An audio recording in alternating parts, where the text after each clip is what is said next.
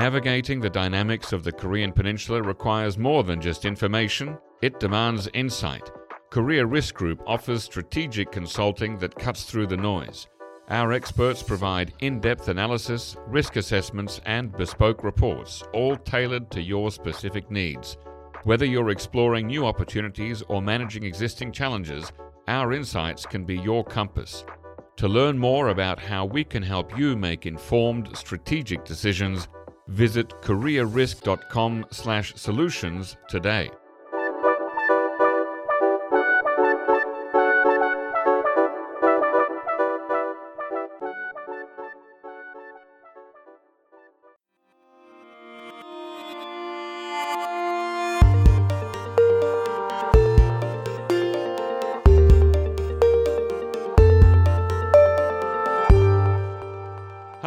Podcast listeners, and welcome to the NK News Podcast. And today it is Tuesday, the 20th of February 2024, and I'm joined here in the studio by my guest and fellow podcast host, Yes. Jeongmin Kim. Welcome. Good to be here. I've been listening to your Friday launches, uh, your Friday releases of the Korea Pro podcast. It really enjoying your work. You and John are uh, a fine team. Uh, glad to hear. We try to banter a lot in that one. It is. It's good banter, and I really. Uh, put- it was very useful. I had to listen twice recently to the the rundown of the MMMP and the mixed ma- the MMA. oh, and, that was the, difficult. The election system in South Korea, which is very complicated. Right. Yeah. With the elections coming up just a couple of months away, if our listeners aren't sure yet, go back and listen to. I don't know what number episode it is, but it's a recent episode Last Of week's the one, Korea Pro last last last week. week. The week before last. Okay, so those podcasts are a little bit shorter than than mine. I tend to be a bit longer winded. It's only it, it- it's a lot of detail in a quarter of an hour. Very very comprehensive. So keep it going there. Thank you, thank you for the shout out. All right, now we've got three things to talk about today. Jeongmin, you are the Kim Yo Jong Whisperer. Yes, sir. It's my official nickname in in this company. That's wonderful. Who gave it to you? I think it was Arius and Colin. Ah, because there were this time I think a year ago when Kim Yo Jong started punching out statements day in and day out, and her Korean version cannot be translated enough into the Korean uh, KCNA English version. right. So what I did was I I wrote stories based on my take on her Korean tones, which Aha. is very, very sassy and passive aggressive. Right, yeah, she does passive aggressive quite well. So she made a statement uh, last week, which very interesting about where this was reported, but we'll come back to that later on. So she's talking about a possible engagement between North Korea and Japan. Tell us more. Well, Kim Yo Jong in the past few years, she started off with uh, writing a lot of statements on Korea, first of all, but then she sort of moved into the U.S. relations jurisdiction and now Japan as well. Maybe she is international, badly worded um, statement sort of master there. Right, because the- officially, what's her title or her role? No one knows Ah. uh, officially, but Okay. but people think that maybe she is OGD or PAD, the organizational or the uh, propaganda department. Okay. But her real position is Kim Jong Un's sister. Right, okay, which is a, yeah, a role of its own. Right, and the Japan statement basically the gist was it came a few weeks after Fumio Kishida, the prime minister of Japan, in the cabinet speech said Mm-hmm. that he is willing to pursue summit with Kim Jong Un um, in order to bring back the Japanese abductees in North Korea. And Kim Yo Jong was saying, "Well, I commend your." You know, passion in trying to engage with us, and why not? Uh, uh, unless, uh, why not if you fix ABC? And those ABC was very tall order. Aha. Now, this letter that she wrote, this statement, was not in the Rodong Shinmun, was it? Where was it published? It was just KCNA, per usual, with some of the statements that might seem a bit awkward from the domestic reader's point of view. Right. So it's really just for external consumption. Right, and usually when it's not in Rodong and just KCNA, we tend to read it as not a set policy statement, but just like a, a trial ballooning sort of thing. And Right. also, she included a lot of personal caveat, like this is my own personal view. My brother, the mm-hmm. leadership, has no idea about what's going on here, and He doesn't know I'm yeah, like he thing. doesn't. He's not. He's the, her point was he's just not that interested in you. Right. But, but I might be. I might. That's why I'm writing as personal capacity. Very, very interesting. Okay. Now, how close would you say we are now to the prospect of the very, very first North Korean Japan summit in more than 20 years? I would say almost not at all because the conditions that Kim Yo Jong brought up were age old stuff like uh, don't mess with our nuclear and missile devel- development. Oh, sure. Okay. and then um, she was repeating the stance that the abdu- abductee issue has been already settled. There's no way Japan will go along with that, despite No. Kishida's really, really low. Almost 16 to 25% Approval ratings. rates. Yeah. He cannot go along with that because the main point of him mentioning this is for the abductee angle. Right, right, and, and that that's been the way uh, the the line of Japanese policy for a long time. Hmm. Now, if such a summit did go ahead, I imagine that for North Korea, one of the main pluses would be to potentially drive a wedge between Japan and South Korea, or Japan and the United States, Mm. or or all three. So the experts I've talked to uh, unanimously said that rather than the sincere intention to engage with Japan and maybe pursue a summit, the Mhm. core intention might be just very uh, just North Korea playbook 101 which is driving the wedge uh, between the three like you mentioned because last year the trilateral relations developed a lot including Yeah. the Camp David summit and all Right. the drills and blah blah blah blah blah and summit diplomacy, etc. But Japan's no, I mean, uh, Kishida, despite his low approval ratings, he's no fool. I mean, Mm. this is not anyone's first rodeo. We've Mm. all been here before. We've all Mm. seen this movie before. So surely no one is going into this with uh, with blinkered eyes. Right. Probably. pr- It's not probably. It's probably not going to happen. But I think North Korea may just sort of take turns and seeing who's a weak link. bet between the two, and it's usually Yep. not the U.S. So it's, they sort of alternate between Right. maybe South Korea and Japan. Usually South Korea, Yeah. especially during the previous The administration. years, yeah. Right, but but now maybe they're like, "Hmm, maybe let's why not try out Right, Fumio which, Kishida? which I, I kind of had that feeling a little bit when they first sent that message of condolences to the uh, people who died in New the, Year's the, Day the earthquake. earthquake. Right. And uh, that was unusual for North Korea to say, hey, uh, really sorry about the tragedy in your country. Forgive me, but it felt a little bit cynical. It, it was quite. It was interesting, but I was actually asked about this multiple times if if it's an intention to in- improve relations. At the time, I said no because Mhm. it looked like the main intention was to show um, North Korea as a responsible, normal state. Sort of. I Right. think that was a priority, Ah. but maybe just partially Mm-hmm. trying to signal that you know you are our next target of trying to improve relations Yeah. and see yeah. where we go. Let's let's keep an eye on that. I'm I'm fascinated. Now, let's talk about.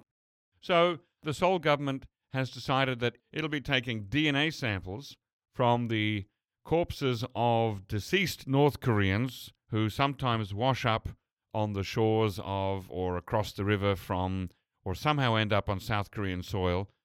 North Korea lately hasn't been accepting these bodies back to its own territory for burial, and so the South Korean government said, well, before we cremate these bodies, we're going to take some DNA samples so that one day in the future, we may be able to get words back to their family that, well, you know, your uncle, brother, cousin, slash father, whatever, was found dead here in South Korea. Sorry about that, but, you know, we got the DNA. Exactly, and then maybe potentially funeral for the families for closure. It's Right. it's it, it's ideal, but I rarely write about stories where experts if there's a consensus that something is a good policy, and this was one. Yeah. Because although there's a very low possibility that there will be reunion, family reunion in in any day Mm. um, in the future, close future, and also North Korea opening up the communication lines again, I think it's really low possibility. But still, every summer there are some sort of bodies that float downstream Right. from inter-Korean river or, or or coast or whatnot. And for our listeners, that's because in the summer, there's more rains, there's more flooding, there's a greater chance of somebody being swept away in a torrent of water and ending up on South Korean soil by accident. Right, and there's a lot of downstream stuff at the border near the demilitarized zone. And then usually what happens is even when so it's a legal issue as well. First of all, DNA sample taking, it's very strict in South Korea under domestic law. Oh. Uh, so they do need a legal amendment for that's why they're doing this. Ah, okay. Um, even wh- when it's a dead body. right, um, because there has to be somebody giving permission normally, right? Right, and in this case, they're, they're labeled as people with no family members. Right. So the government could say, well, we have to take DNA because they've got no So, family. so that was a problem that South Korean government was trying to solve because it's very insulting for North Korean, if they were North Koreans who were who are dead, to be cremated without knowledge of who they are, right. just marked as unaffiliated forever. That that is quite sad, actually. So Yeah. they wanted to give some justice to them. And secondly, a lot of North Korean bodies, when they float down, even when there are surefire signs that they're North Korean bodies from the police perspective, like the Kim Il Sung badges, Yep. or their clothes that they're wearing, or, or special hats. malnutrition, yes, Yeah. hats and whatever, the bodies are usually very much rotten. and it's very difficult to Yeah. tell who they are. Yeah. And North Korean authorities definitely do not confirm if they're North Koreans these days. There were more in the past, but Mhm. these days they don't. So Is that part of it? That just the not talking to the South Korean government? Just Yeah. one one piece of that. Yeah. Okay. And then because of that, the authorities here, uh, even after after post-mortem um, investigation, it's difficult for, for them to mark them as North Korean residents legally. I see. So sometimes they are like reporters know that they're North Koreans, but they end up being nobodies. Oh dear. Okay. Well, I, I learned through this article that there is a uh, a columbarium, which for our listeners who don't know is a place where ashes are stored, uh, cremated remains, in Incheon City, Hmm. uh, where some of these people's remains are kept. In Gangwon province as well. oh, there are well, two. two sides. Okay, east and west coast. Well, that makes sense. Yeah. Okay. But they but they are they are laid with other all sorts of unaffiliated bodies, right. not marked who they are really. It's it's a sad story, but yeah, I mean, there's so many of them just due to the existence of a separated country where you can't talk to members of your family. So it's good that there'll be some DNA on record, so that one day, if somebody turns up and says, you know, what happened to this person, um, that, Right. that closure could be there. And, and also interesting is that the um, separated families department under the unification ministry is leading this, not defector department or anything, Ah. because they are amending and expanding an existing law, or, or more like a rule, government rule, on DNA sampling the separated family members, Right. so that they can check later on if the next generation can check who their cousins were, and so on and so forth. Yep. Wow. Okay. So third story. Now this is a Korea Pro story that you did, but Mhm. it definitely relates to North Korea. So we know that since 1960, North Korea and Cuba have had uh, diplomatic relations with each other, and the two countries have an embassy. So uh, Cuba has an embassy in Pyongyang, North Korea has an embassy in Havana, and last week, in fact on Valentine's Day, a very unusual Valentine's Day for Yep. South Korea, South Korea normalized relations with Cuba for the first Established time ever. diplomatic ties. Right. And South Korea Cuba relations soured really after the Cuban Revolution. Mhm. Um, and right after that, North Korean Cuba relations improved. But I- I'm seeing a lot of reports that this was for a secret negotiation. So reporters also didn't know. So this was a surprise. Right. And this was a long time coming, I understand. Long time coming. It was 20 years in the making. Whoa. Multiple administrations failed, but they Wow. all tried Yeah. because there's a very big a trade potential with Cuba between South Korea and Cuba. What's the trade draw? the resources really of the, Okay. the raw resources Right. in cuba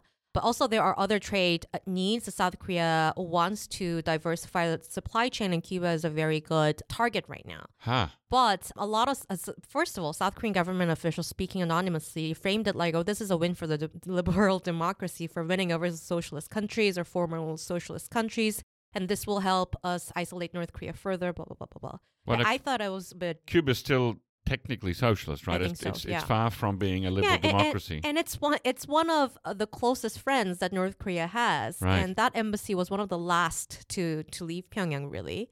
And oh, you mean during the COVID pandemic? yeah, yeah, yeah. So Ah. they're very, very close. And to frame this as a win for South Korea ideologically, I thought that was a little bit off. Yeah. Too much ego, I think. But I do think that this could ruffle some feathers in, in North Korea for Cuba. They're one of their best friends for being friends with their enemies, really. and, and as I recalled, uh, the the Cuban state-owned newspaper had a uh, a journalist in Pyongyang for a long time. Uh, Oh, I didn't know about COVID. that. So uh, it'll be interesting to look up the Cuban newspaper. I, I forget the name of it, and.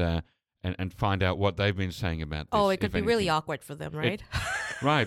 But I mean, how many? There's so many countries now that have relations with both Koreas, and, and Cuba's yeah, just the last handful. among many. Yeah, yeah, yeah, exactly. So I I don't think South Korea needs to read too much into this as a win, but it- it, will help diversify trade supply chains. I think that's the most important thing. Okay, and for Cuba, what's the draw? What is, what can it get from Korea? Uh, Is it looking at what construction contracts or uh, automobile Exactly. factory? Oh, I yeah, see. yeah, yeah. And and there are also high tech industries that South Korea is working on, so Oh. Cuba could you know take advantage of that a little bit. So this is, but trade will come later. Mhm, um, mhm. They will have to negotiate further, and that will be also Right. difficult.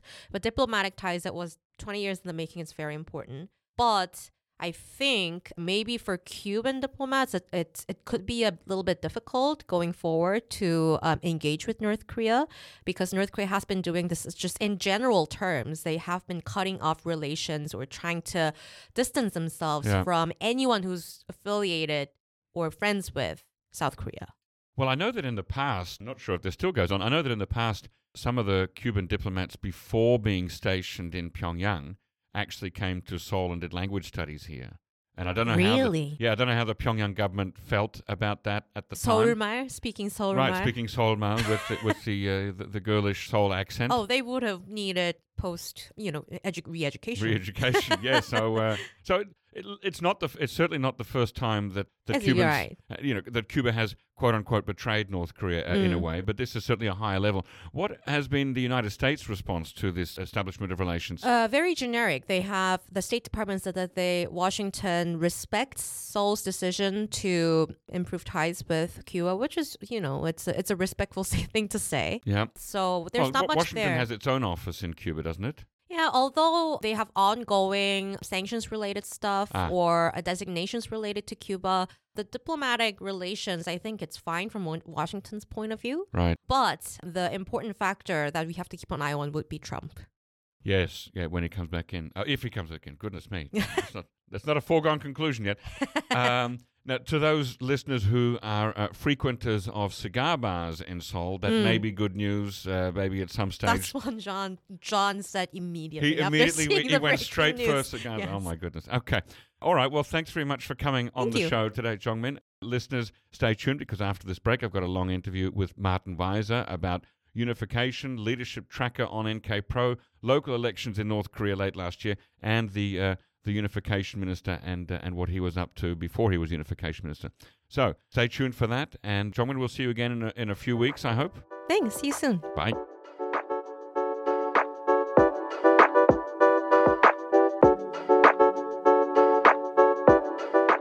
Join the Korea Pro community and unlock a world of exclusive insights on Korea. As a Korea Pro member, you gain access to articles, expert analyses, and comprehensive reports that keep you ahead on Korean affairs. Plus, enjoy priority invites to our unique events in Seoul that connect you with key leaders and influencers. Elevate your understanding of Korea. Join us today at koreapro.org/podcast.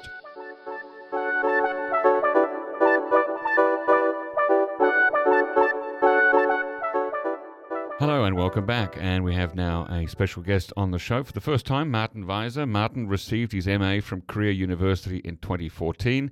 He has continued researching North Korea's political history as an independent researcher since then. His writings have appeared on Sino NK, and in 28, an article that he published on North Korea's legal system appeared in the European Journal of Korean Studies. Martin writes analysis pieces for NK News and NK Pro and also maintains the data tools like the Missile Tracker, etc. You can find him on Twitter at NK Researcher. Welcome on the show, Martin. Yeah, thanks for having me. Thank you for coming. Martin, I thought we would start by talking about the statement that Kim Jong un made on December 31st. We've talked about this uh, with other people on the podcast, where he called for a new party line, one in which the DPRK is no longer interested in unification with the Republic of Korea. What do you make of this shift? Yeah, so actually there was uh, was it yesterday like the next statement at the North Korean Parliament where he said let's cut out all the unification references from the constitution, put in some more stuff, which basically is yeah deepening the division he's proclaimed like in December. Yeah. And for me, it's of course it's very surprising this happened now, and uh, there were not much uh, hints on that before. But When you say now, you mean now, not say 70 years ago when the Korean War ended, or, or now in, in the winter when there's not much going on? What do you mean by Actually, that? I mean uh, in both ways. So we Okay. know uh, apparently not inter-Korean relations were not good for several years now. Sure, And, sure, Like yeah. I think what was it in uh, 2021, early 2021, they already said, yeah, if you don't change your policy like to the Moon administration, then we're gonna take steps like abolishing this what is it called this inter-Korean committee for uh, peaceful unification. right. And then of course they could have done it a lot earlier, or Yeah. at least be more open about it, or do it even later because Right. it doesn't seem to help him right now, except for like a military campaign to do this. So you could have waited, for example, for the next president and see if it's, yeah, if anything's gonna change, maybe give it another try. But now he just said, let's do it now and break off everything. Yeah, it, it, it does sound all very dramatic, what he's been saying, talking about taking down the arch of the three great principles of unification and removing uh, unification from the uh, the constitution and changing the text of all songs that mention unification. I mean, it, it's uh, it looks like it's pretty thoroughgoing. Is this a change in tactics or a change in overall strategy? What do you think? Oh, so I can't really uh, respond to that question because tactics and strategy is really a vague difference to Okay, me at least. I- Is because we know nothing about North Korea, it's really hard to figure out is it just short term or is it really fundamental, a fundamental change, well, at least to me. take the changes that we've mentioned already. Are these changes that you think can be easily reversed? So, in my opinion, of course, it can be easily uh, reversed. Of course, if, for example, Kim would have to leave office for whatever reason, if he uh, dies too early or you know whatever uh, happens, then other people can have different opinions about that because.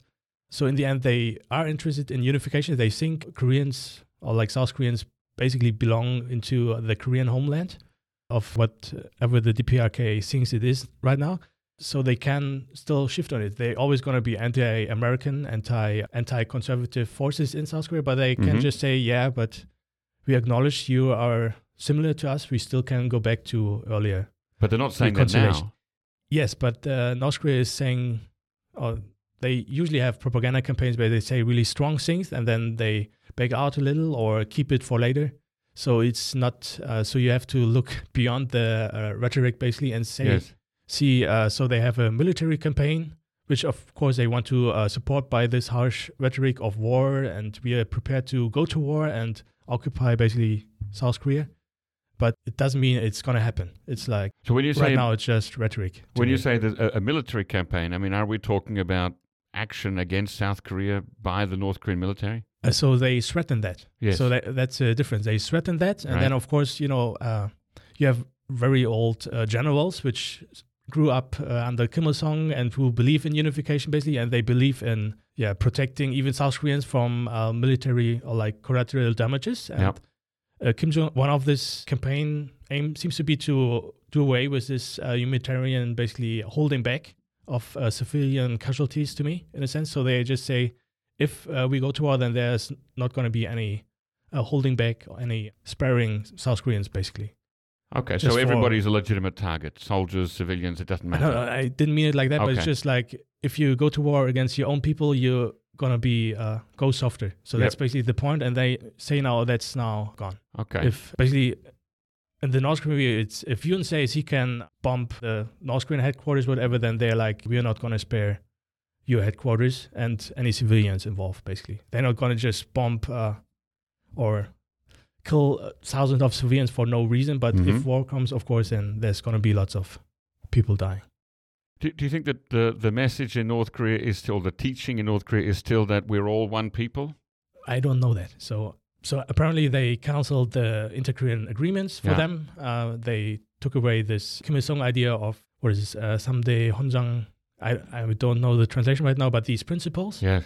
and then they have to build up something uh, new, which Kim Jong Un might want to do. So to say we are completely different Mhm. countries and we have to have really equal uh, relations and nothing, uh, no benefits for anyone without any yeah equal treatment. for Kim Jong un, whose leadership is based on being descended from the, the Paektu bloodline, from his father Kim Jong il, from his grandfather Kim Jong uh, Kim Il sung, is this at risk to change the message in such a radical way and say that we're we're doing it very different from the past? We're going to go in a, a different, dire- you know, my way. So actually, uh, my expertise is not so much in speculating about what North Korea is doing, but uh, what I, see in South Korea is also young people, 30s, 40s. They are not that much interested in unification, so they just think it's expensive. We don't know these people anymore. They're too Mhm. different. And of course, in uh, North Korea, maybe people think the same. So there, are, of course, lots of culture inflow, movies, uh, dramas, uh, music, but in the end, they don't really know the South Koreans. So this, what Kim Il Sung had, and the older persons so they knew there was a unified Korea before and they want this back. That idea basically is not so present, I guess, anymore. And Kim Jong un might try to uh, use this opportunity that there are not so many opponents to that idea that he just wants to create basically a divided pen- peninsula Mhm. for in reality for them, not with this unification is going to happen soon Yeah. idea. Yeah.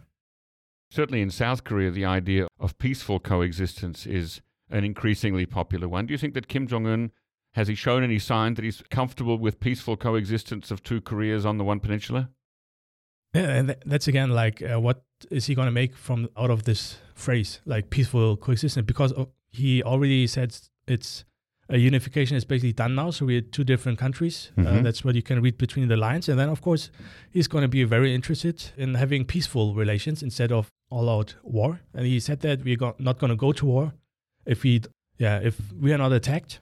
But he has used phrases like uh, enemy state and warring states, and that it, it you know, I, I haven't. Yeah. I, I haven't uh, read all of his output in the last few weeks, but I, I don't recall him mentioning peaceful states or we live side by side in peace or things like that. I mean, the, the phrases that are, are used are enemy and, and warring, and that that's Yes, but uh, so we can also see the Yoon administration having a very uh, similar approach. So they write into the was it uh, Ministry of Defense white book that North Korea is the principal enemy or main enemy. Um, I Mhm. don't know what the word is, but basically North Korea now wants to do the same and just uh, put basically the rhetoric out. Uh, that's what our policy line is now, and that might actually change later. So last week, over 10 days after Kim Jong un's uh, December 31st statement, North Korea took several of its main channels of messaging to the outside world down from the internet websites like Uriminzokkiri, Ryomyong, DPRK Today, uh, and also some Twitter, Weibo, and Instagram accounts. What do you make of this? How does this reflect the new strategy? Yeah, I was uh, a little bit surprised bef- because first I saw they took out uh, like basically unification news sections from websites, Mhm. or uh, basically those were not even fed with any new text. So for several months, but then suddenly also the websites disappear. So they could have done it in one go, and apparently they had some internal discussions, or yeah, basically wanted to have an agreement to back out of all these propaganda initiatives. Yeah, so I was hoping maybe everything is gonna come back someday, but uh, right now it looks like they, yeah, gonna completely newly create social media campaigns or uh, websites to maybe target only yeah Koreans abroad, not on the Korean Peninsula, or you know all these friendship organizations they have that are basically very loyal to them, and then the propaganda is also gonna be completely different, I assume. Not, uh, for example, not talking about fake news about North Korea, but uh, being more basically aligned with state propaganda that we already have access to. Who were in the previous websites and, and radio stations and other forms of media? Who were the well? What what were they trying? What was North Korea trying to achieve with its message? Who were they targeting, and what what did they want to convince people? That is, of course, uh, very hard, very hard to uh, understand what the actual aim is. But so they had uh, did different things. So for for one, they just did basically public relations campaign. So just portray North Korea as a normal country where people have ice cream, go to I don't know like uh, cinema or other, just have normal daily life. So that's one thing. But then they also, for example, attacked uh, fake news when North Korea was in a had uh, food crisis basically two, I think two years ago then they responded to that by showing supermarket stuffed with only domestic like snacks and goods. So they tried to challenge this narrative that North Koreans are basically starving. So they have basically these two things doing just like some daily life, general entertainment, and then also trying to basically, uh, yeah, challenge like narratives they don't like about North Korea. And if you uh, just said that they might be in future in a fu- future iteration trying to target different people, maybe the Korean diaspora around the world rather than South Koreans, uh, Yeah. would that be with a similar intent, a similar message to one portray North Korea as a normal country, and two to counter fake news about North Korea? Yeah, that's a good question. How uh, basically how much thought they're gonna put into this? Because what I could see from the uh, videos I saw, it they were really uh, badly edited, so they had censorship in them. And usually we would, or like a normal PR person would just have reshot everything, so Mm. it, it really looks uh, perfect. There's no hints of editing or censorship, but they they yeah, either they run on a really short budget uh, budget time or something, so they it's really amateurish to Mhm. a certain degree. Yeah. And if they now decide we're gonna do it more professional and more uh, basically concentrated on just a few persons or channels, then maybe it's gonna be a lot better, like from the quality and uh, also the narrative they push. So they might uh, pick very specific questions out of it instead of just general. Yeah, we heard fake news. We have uh, food for everyone, and then you just see they basically don't have a lot of food, it's just a cheap domestic uh, snacks or something. You also mentioned the friendship groups that have been loyal to North Korea for a long time. That would imply that they would be putting out a lot of propaganda in non Korean messaging French, German, English, Arabic, Spanish, whatever the, the languages of their, their friendship groups are.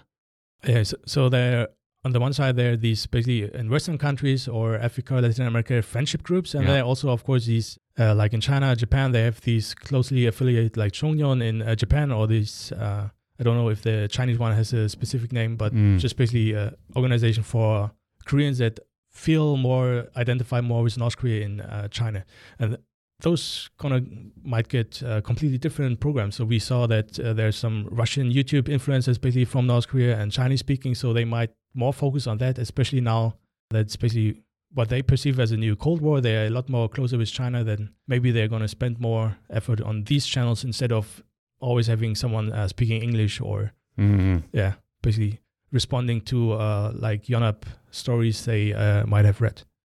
We've also seen lately in the last couple of days a disbandment or a dissolution or a radical reorganization of a bunch of North Korean bodies, such as the Committee for the Peaceful Unification of the Fatherland, the, the June 15th Committee in North Korea, the United Front Department of the Korean Workers' Party. So it's more than just uh, taking down some uh, some websites. It looks like a, a big reorganization of the, the organs and institutions. Do you see that as significant? Of course, it's uh, significant.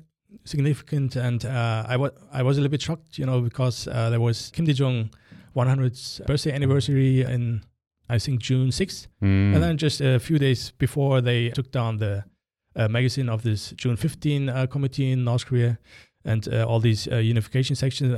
So that wasn't really a nice birthday present uh, to celebrate this event. And when I looked at the website, actually, it looked like since about March or May last year already, they did not put any content up there anymore. uh-huh. So it looked to me like they, around that time when Kim Jong Un basically was showing himself on state media with uh, plans to basically bomb South Korea with, uh, I'm not sure if it was nuclear weapons at the time already, Mhm. but so he already had these attack plans, and sun, out of the sun, same time, all these unification messages basically get silenced. So to me, it looked really like they already were working on that, and then it just was this December plan where they said, okay, we are not, we are now going to make it official, and then basically that's when we all yeah, learned about it, but it was going on already months before. Right. So, with the dissolution of, of some of these government bodies and, and the, the changing in the messaging, once again, if, if you could summarize for us, how do you understand the, the new uh, Roson or uh, party line uh, in North Korea? Yeah, so it, the problem is there was no real or unification rhetoric a lot, but not much exchange between North and South Korea. So in reality, little change for them. So they just abolished all these uh, institutions, which of course might have uh, pushed for more softer line on South Korea. But in the end, there is going to be no real change, and now they have to basically create a new terminology for this. How do they do relations between two different Korean states? Then it's not going to be the June 15th yeah, statement, basically, where they have to rely on, but some new, uh, more equal, basically diplomatic relations. From there, it can develop in a good or bad way, so that's really hard to tell right now.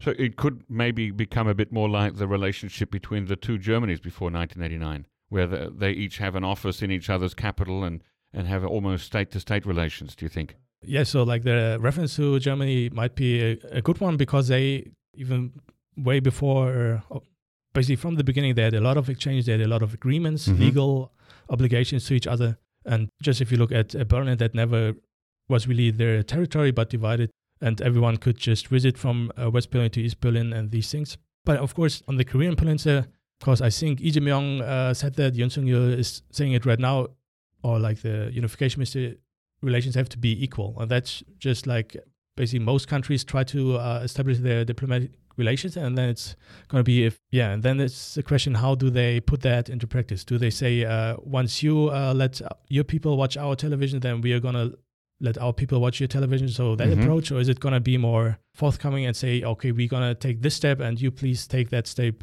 soon? Then we can move on again, like in a step and step approach we saw uh, in the past? Or is it just going to freeze into uh, basically two countries which pretend not to know each other? You've just mentioned the watching each other's television, and that brings me to my next question. Do you want to say anything about the level of access to and censorship of North Korean materials here in South Korea? Uh, of course, as I have a lot of uh, to say to that because for 10 years now, I try to figure out how the South Koreans basically think about that censorship because, of course, it's a problem for researchers who want to access that, for normal people who have to get a grasp what's going on Yeah. with basically 30 million other uh, Korean people. But uh, so far, they are really uptight. They don't explain uh, why they have have to censor completely innocent websites and these things. And because we uh, talked about all these North Korean uh, YouTube influencers, of course, people always say it's important that people don't get brainwashed basically by always uh, reading North Korean newspapers, watching their television. But even if you watch these things, you get all the contradictions they deal with. For example, like I mentioned, the supermarket where you only have North Korean snacks and no imports, basically, which confirms that they had like yeah some food problems. Then in other things, you have like this uh, one young girl that pretended to be a Harry Potter fan. Mm-hmm. And then the funny thing was she she was speaking a perfect English, Mm-hmm. but the Harry Potter Harry Potter book she held into the camera was actually a Chinese translation. Oh, And I, I don't think many people notice because of course it has Harry Potter in English on it, but Yeah. in the I think top right corner you can see the Chinese characters. ah, And uh, so because I saw that uh, Harry Potter cover when I was in China like uh, 10 years ago, I yeah recognized it. But Right. uh, of course there is some issue there because she's probably not uh, trilingual in Chinese English, perfect speaker. So maybe sh- they just thought, oh, China is close by. We just order one, yeah. basically get it across the border, and then pretend she's a Harry Potter fan. So you can see all these contradictions that don't make sense if you really watch the propaganda. So, w- would you, as a researcher, would you recommend that uh, there be more access to North Korean propaganda materials here in South Korea? Well, actually, even not as a researcher. Do you think that South Korean citizens should be allowed to watch North Korean TV if they want to, or read a North Korean website or newspaper? Just like, again, the, the German comparison, just like uh, happened in, in West Germany, right? It was always possible to buy East German newspapers and magazines in the West. Yeah, so I don't know really about the West German example, but in principle, it was all possible. You could even go to East Germany and uh, go to the library and bring everything goodbye. Yeah. But one thing, so because I'm a scientist, so I try to be very precise. You know, e- basically everyone in South Korea can watch South Korean television. So the only thing is, so they have to go to the Ministry of Unification Library, then of course register. So you have to be a certain age, I think 16 to Mhm. do that or 14, and then you have to wait two uh, two weeks until the TV material is uh, supplied to them. Right. Then you can watch it. Maybe not the best quality HD. Other people get via si- satellite, but so you can watch it. But who's gonna do that? yeah. who's gonna take like the I don't know from if you're living on Tokto, it's impossible. If you live somewhere a few hours away, it's impossible. So Right. There's only one basically, location. no one uh, can watch it except people living in Seoul. Yeah. So so it's basically it's not completely censored, but nobody can access it Mm. in reality. So it's just a very strange way to keep material from accessing. Okay, let's uh, move on to our second topic. One of the things that you do here at NK News and NK Pro is you keep the leadership tracker up to date. So I want to talk a bit about that. You're in charge of data integrity at the leadership tracker, and that's a tool for well, everyone who already subscribes to NK Pro will know, but that's a tool that you can use to keep an eye on, on, on who's doing what. So, can you tell us how the leadership tracker works? Yeah, so in its core, it's basically trying to track every appearance of uh, Kim Jong Un that is uh, announced in state media, like a real event. So, Mhm.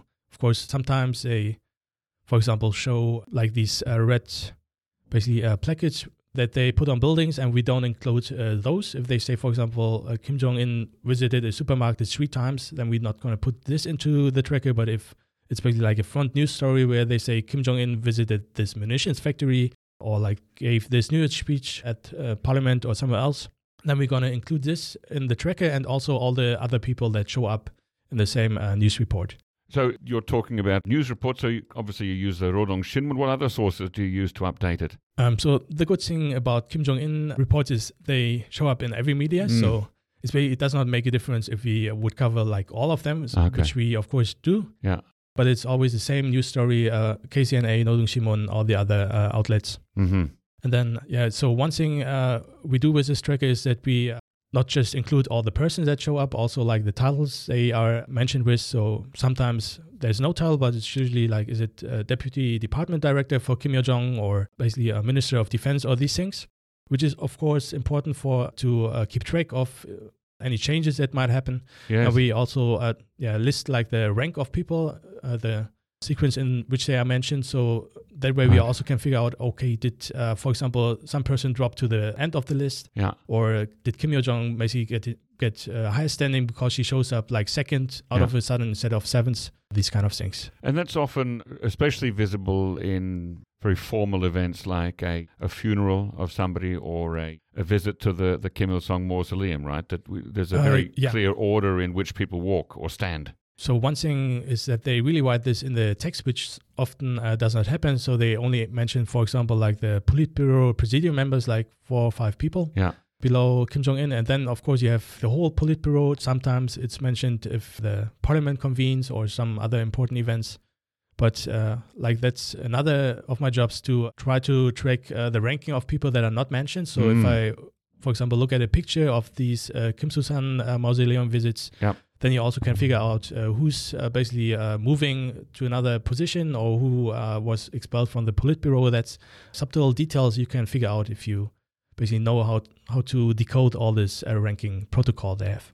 So have you become quite good at recognizing faces of uh, of unnamed North Korean people?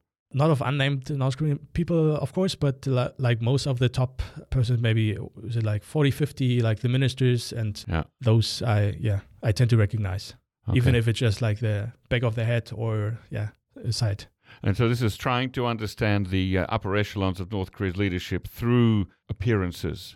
It- It's kind Yeah. of what they used to call Kremlino- Kremlinology in, in the Soviet era. Yeah, basically the same approach. Yeah. Right. So, uh, in the last year or two, can you uh, tell us what are the three biggest leadership developments that you've noticed and, and, and why they matter in understanding North Korea's leadership? Uh, the three biggest is that's of course a hard uh, question, but so there's this big uh, question mark of this uh, what they call a first secretary of the central committee. Mm-hmm. So we we didn't even know about it until the party regulations got leaked. I think in summer 2021. Yeah. You mean we didn't know about the existence of the position? Exactly. Yeah. Okay. Because uh, so they had a party congress in January 2021. Yeah. And then they talked a little bit about the regulation changes, and but they never referenced this first secretary Mm. position. So apparently it had to have a purpose. And then, of course, speculation was maybe Kim Jong Un is ill, or you know he wants to prepare for orderly succession. Yeah. Whoever might uh, take that, and then the question is if they already uh, keep it a secret, maybe they also don't want to announce a person that was given this position. Yes. Then I try to figure out maybe the ranking tells us something about who might take this position. Because if, if it's the first uh, secretary, so he's the person directly below uh, Kim Jong Un, and that Mm. always should be the number two in all situations. Yeah. And so, do we know who that is now? And of course, we don't know. Then I would have uh, written an analysis about that, or uh, many other people would know as well. But we saw some really strange uh, changes. So, for example, so I had to look that up, and yeah, several months ago or two years, uh, there was this very uh, senior guy called uh, Chong Chong Sang Hak or Chong Sang Hak. I might uh, confuse that name right now. And suddenly, in a Nodong Sinmun article on the front page, he was listed first Hmm. before, for example, uh, Cho Young Won, who is uh, considered like the right hand of Kim Jong Un. Yeah. And then that was uh, very strange. So if he got promoted to the top, that should mean he was put on the Politburo Presidium or Mhm. uh, got uh, this first secretary job. Yeah. And then suddenly uh, the state media retracted this report and then put him into uh, basically they split up the group, said uh, Cho Young Won accompanied Kim Jong Un. So he just arrived there with him, and the other officials all basically welcomed him when he uh, arrived. And then the problem is the ranking information thereby is gone. So Oh. they might still it might still be uh, the case, but they just try to obfuscate it basically to Mhm. hide it between these, uh, yeah, basically pl- splitting those uh, two person in two sentences, and Yeah. then you can't tell basically who's Right. at which position. And one other uh, leadership change that you've noticed uh, Uh, recently. uh, so actually, I'm not uh, finished. So that Oh, story kept uh, popping up. So because there might be other changes, and the one thing uh, that happened is uh, Kim Dok Hun, the premier or prime minister of North Korea, he also suddenly uh, switched position, positions and became the number two. And that's for me, that's uh, like the most reliable sign that something happened to him. That maybe he got this position to be at least in uh, the party sense the official successor to Kim Jong Un if anything happens. And that was also very confusing because North Korean state media also did not acknowledge it. But only a few months after he showed up in pictures at the at the front, suddenly his name and Cho switched positions, and then it was at least clear for me something happened internally that must have yeah caused this. so that name again is Kim Dok Hun, is it? Yes, Okay, so he's someone to watch. and uh, that's the interesting uh, point. He was severely criticized by Kim Jong Un recently, a Yeah. few months ago, and nothing happened to him. So that's a very surprising event. Right. Now, in the last year and a few months, the daughter of Kim Jong un has been seen in many photographs uh, and has been given a title, but not a name. We still don't uh, have a name published in North Korean media. How, how do you see her role or her future role? Is she being prepared for a role? Yeah, so I can't really predict uh, what's going to happen to her, but I see uh, what media is doing. So they really tie her to the missile and satellite program.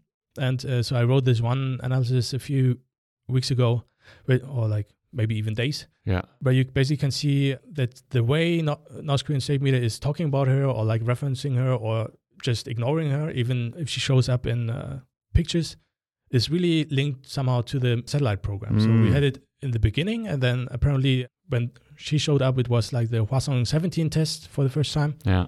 And then uh, she visited the Satellite uh, Institute and these preparations. And then suddenly there were no more references to her. And that uh, happened shortly after the first satellite launch uh, failed. And then you had uh, another one, and suddenly she appeared again media, was referenced again. Then we had the successful launch, I think, in uh, November, the third one. Yeah. Then suddenly, a few weeks later, of course, she got her own sentence in state media, which is usually that's something that happened, for example, to Kim Jong Il like a sign of a successor or really a politically important person. Yeah. They want to uh, differentiate from other officials. So it really looks like they're like, okay, she's gonna have to have a politically important position in the future, and mm. uh, we have to acknowledge this now. And that also fits with uh, that they don't release her name yet, because yeah, Street Media really is uh, very strict about how to present the basically the name of the leader and the successor. So it has to be in a bold font and some honorific titles like, of course, Tongji, like comrades, but then before also like beloved, respected, something like that. So we already have this in state media, but without the name. So it's, yep. uh, I think, Chajebun or something, right. just meaning yeah daughter, but uh, basically they're not at this stage yet where they say, okay, we can reveal her name, put her in bold, and then maybe they try to skip this part or yeah, keep it for later. It, it's interesting, isn't it? The sort of uh, sanctity that they give to to names. I recall similarly before Kim Jong Un had his coming out party in September or October 2010. That uh, I think everybody in North Korea knew about him, but they weren't using his name yet in the uh, in the media and weren't talking about him to foreigners. I'm not sure what kind of yeah term they used, but it was like uh, Changunim or Odin Changunim, yeah, something like yeah, the, uh, the young general or yeah, the youthful general, general yeah. something like that. Yeah, yeah. Okay, so that's something to uh, to watch as uh, the daughter of Kim Jong Un continues to grow to see what role or what title she may get. How old, do you remember, uh, r- roughly speaking, how old Kim Jong il was when he first got some kind of party title or party job? Oh.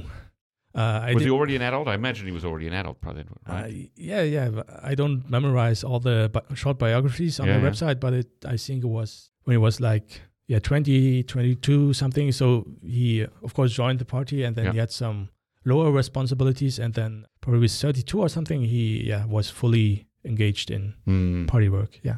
Okay, so she's certainly got some time left, d- depending on the on the health and yeah. and, uh, and the the longevity of her father. Okay, so let's uh, move on to our our third topic that I want to talk about with you uh, today.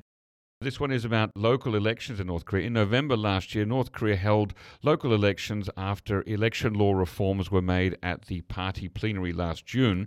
Uh, how were the November 26 local elections similar and different from North Korean elections in the past? Maybe the yeah there was one big uh, differences uh, difference, and so they allowed uh, basically or they acknowledged votes against the candidates. That is something they didn't do since the uh, early 1960s. So basically, they always say 100 uh, percent of people participated and 100 percent voted in favor of candidates. And mm-hmm. for that, you have to know basically people only have uh, they only get one candidate they can vote for yeah. in the real election. And then it can either put their basically ballot into a box or just cross out the name with a very random looking pencil on at least in the videos we have access to. Mm-hmm. and of course not yeah there is real no incentive to do that. So of course there's always going to be very few people that try to protest but at least now they acknowledged i think a really low percentage like 0.9% or something. And that's interesting because of uh, two reasons. For one, that they say, okay, we're gonna acknowledge a position against the people we put forward. Mm-hmm. And the second one is that uh, even because they released different results for provincial and local, or like city, uh, county uh, deputies, that yeah, the provincial deputies had a much higher, or not that much higher, but a higher support rate basically. Mhm. But on the local level, that people were less satisfied. Basically, they Mm. didn't want those candidates to a certain degree. It's just like a few thousand people, maybe ten thousand people that yeah, voted against candidates. But you can see, okay, the closer they are with the people, basically, the more likely they are to vote against them or say we wanted a different one that we knew. Uh, because one other change that at least we know about now is that they had these two-way competitions before elections basically like a few hundred uh, voters basically gather and then they have recommended persons. Yeah. how they uh, so that's how they call they basically they recommend someone to be deputy and then this uh, voting council small voting council has to decide uh, which to choose. And uh, then of course if you debate uh, who's a better person then there are going to be uh, more people who say yeah actually the other one is better in my opinion then you get these uh, higher opposition rates basically to candidates So, looking at the, the big picture of North Korea, what can we learn overall about the uh, the, the change in, in local election law and how they were run? Yeah, one thing that's really fascinating is that so these yeah basically more competitive elections, even if it's uh, not much choice for voters, they don't came out of nothing. So we, uh, for example, Asia Press interviewed one North Korean who said since I think 2022 they had yeah these very competitive elections on their workplaces or other uh, units where they had two or three candidates standing up for post, and then people really could freely vote who basically should head the unit or take some other uh, res- responsibility. So they already had these kind of trial elections on their workplace in their workplace, which they put then on the uh, national scale. Mm-hmm. And also, yeah, one thing was that Kim Jong Un suddenly talked about inter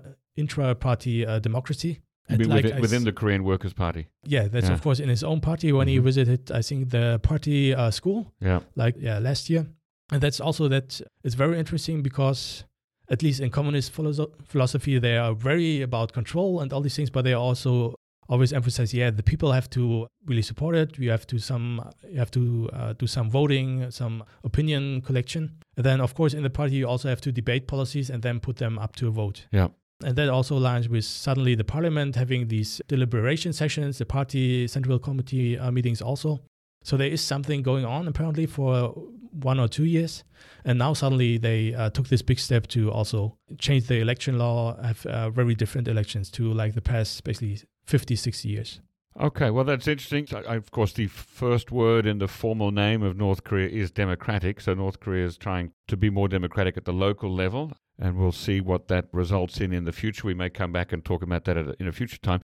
Our, uh, our last topic I want to talk about today is the it's also unification related. We started this interview talking about North Korea's new Roson or line on unification. So let's now talk about the man who is in charge of implementing South Korea's line on unification. And last year you analyzed over 5,400 YouTube videos uploaded by Kim Yong Ho, the man who is now the unification minister under President Yoon Song Yeol. His channel, Professor Kim Yong Ho Reads the World, was deleted in June last year, but you were able to find archives of these videos on something called Playboard. So, Martin, uh, tell us the big picture of what you learned from these 5,400 videos. So maybe uh, first I have to uh, wager that I did not have access to all the videos. So Ah. it's basically it just collects metadata like length of the video, how, how many people watched it, and of course titles and these kind of things. But Okay. like the actual footage is lost for most of the things he uh, deleted. Ah. So I can't really say anything about what he said in most of these videos. For example, how he talked about uh, prison camps, which is Mhm. one in one title of the videos in uh, North Korea, or these kind of things. Okay, so it's more accurate to say that you analyzed the titles and the metadata Exactly. of 5,400 videos. Yes. Okay, that's certainly a lot less time than watching 5,400. Yeah, uh, so- I was wrong on that one. Okay. I added up all the yeah time of the videos. It's like two thousand hours. So you know, like even when he was yeah, nominated for minister, then like all the lawmakers should have should check uh, all the materials. That would have been impossible if he been, had not deleted it. Yeah. Gee.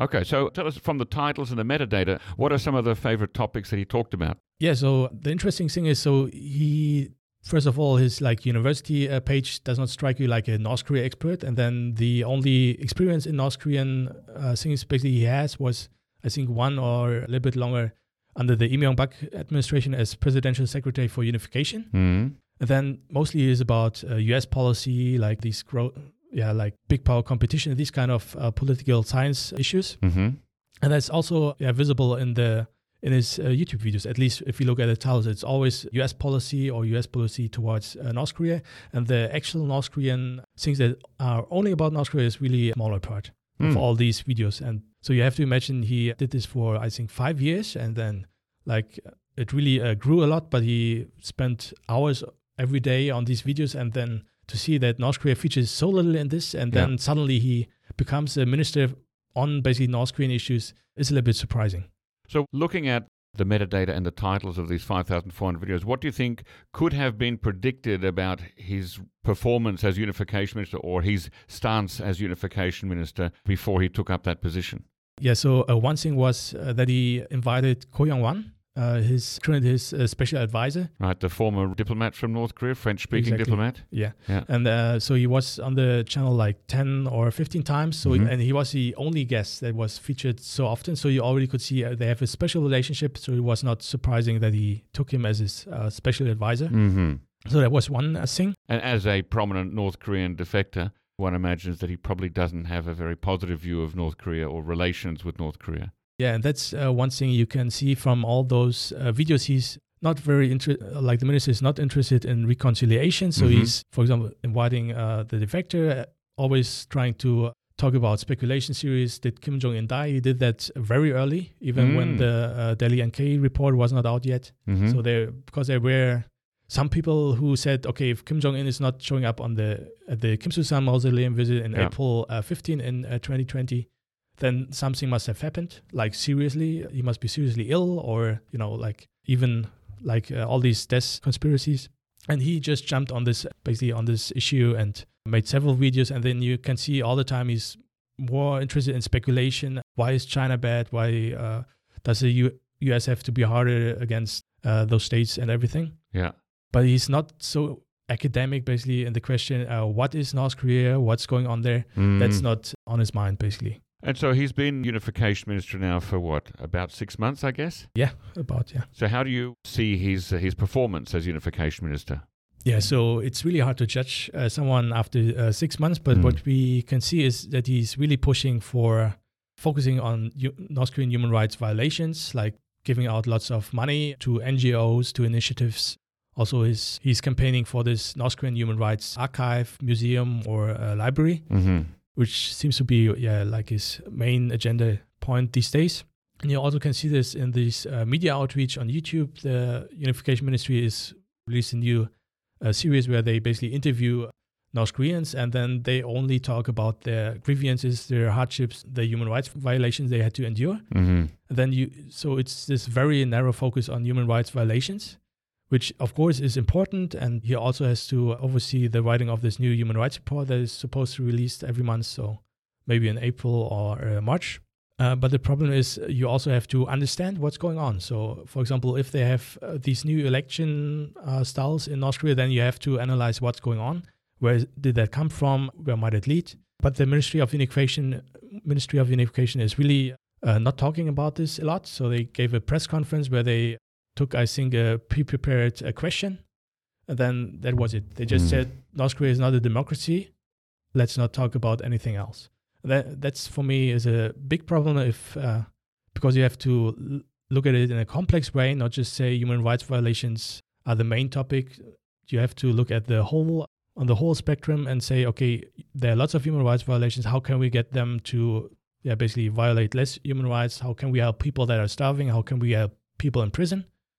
And there have to be lots of strategies and not just we're gonna uh, basically criticize you until you either collapse or back down or basically stop listening in the end. Is that how you would summarize South Korea's current policy on, on unification and inter-Korean relations? Is simply criticizing North Korea? So maybe I'm missing uh, some important pieces, but that's what I see. Yeah, Mhm. from all the media events, from their conferences, that's the only thing they uh, seem to acknowledge right now. Okay, so having now looked at the unification lines of both Koreas, North and South, I'm going to ask you to uh, speculate a little bit. What what can we anticipate this year from inter-Korean relations? Yeah, that's another uh, big question. Of course, uh, if we already can see that there are going to be lots of military tensions, and maybe uh, that's going to be escalate into uh, yeah real live fire, and uh, maybe even people dying on like these border islands or in other areas. So that's not very. We can't really be optimistic about that. But Mm. yeah, so uh, how I try to explain, uh, Kim Jong Un is trying to basically build a new concept of how uh, the both Korean states should have relations, and maybe there's gonna be something new coming out of this, especially because they're. So Yoon Suk Yeol is not going to back down from uh, denuclearization, but they also have to establish some kind of contact or at least have some agreement. Okay, where can we cooperate and where not? Mm. and that might actually happen yeah over this year so maybe that's going to be a more op- optimistic Hmm. uh, thing to watch out for Okay. I mean, you, of course, uh, you've lived here in South Korea for many years. You live here now with a family. You're not planning to leave, so you- you're not too pessimistic, are you?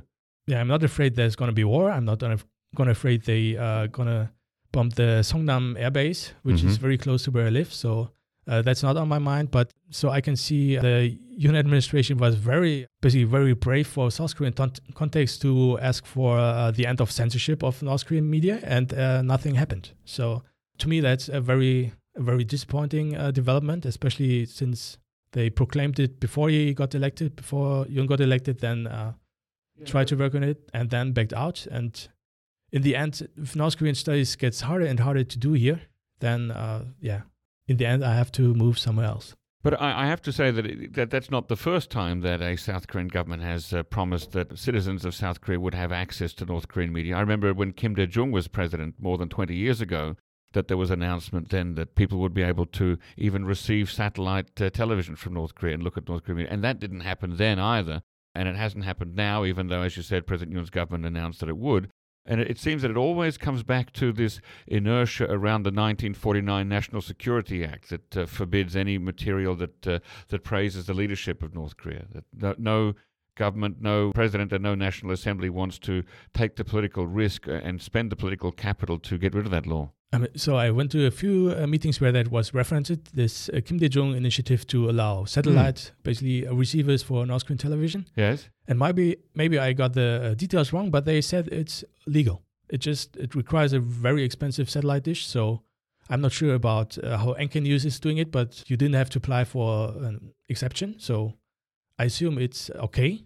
Of course, the problem is the security organs gonna monitor you. Maybe, Mm. especially if you're a progressive activist, they're gonna blame you for basically facilitating North Korean propaganda. But uh, I, as far as I understand, it is legal to watch satellite television, which you also can do mostly on YouTube. But yeah, Okay, so that one only. All right, but not not the other. Uh, yeah, but you can't. So all websites basically are blocked. You can't, or you, you might share North Korean newspapers with your friends, but in Yeah. the end they can charge you for right, Uh, spreading doing something criminal, propaganda. Yeah.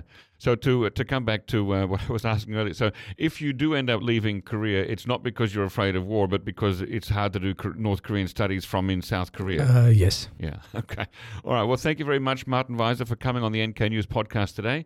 People can keep up with your most recent work at NK News and NK Pro, and they can follow you on Twitter at NK Researcher. Thank you very much. Thank you.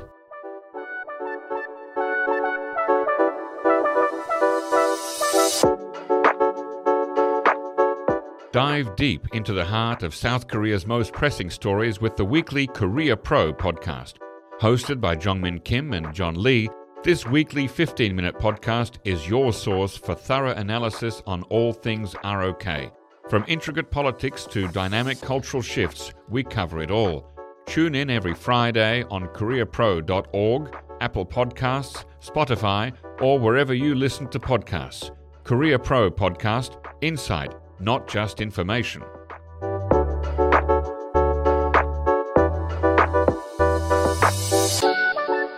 Ladies and gentlemen, that brings us to the end of our podcast episode for today. Our thanks go to Brian Betts and Alana Hill for facilitating this episode, and to our post recording producer genius Gabby Magnuson, who cuts out all the extraneous noises, awkward silences, bodily functions, and fixes the audio levels. Thank you, and listen again next time.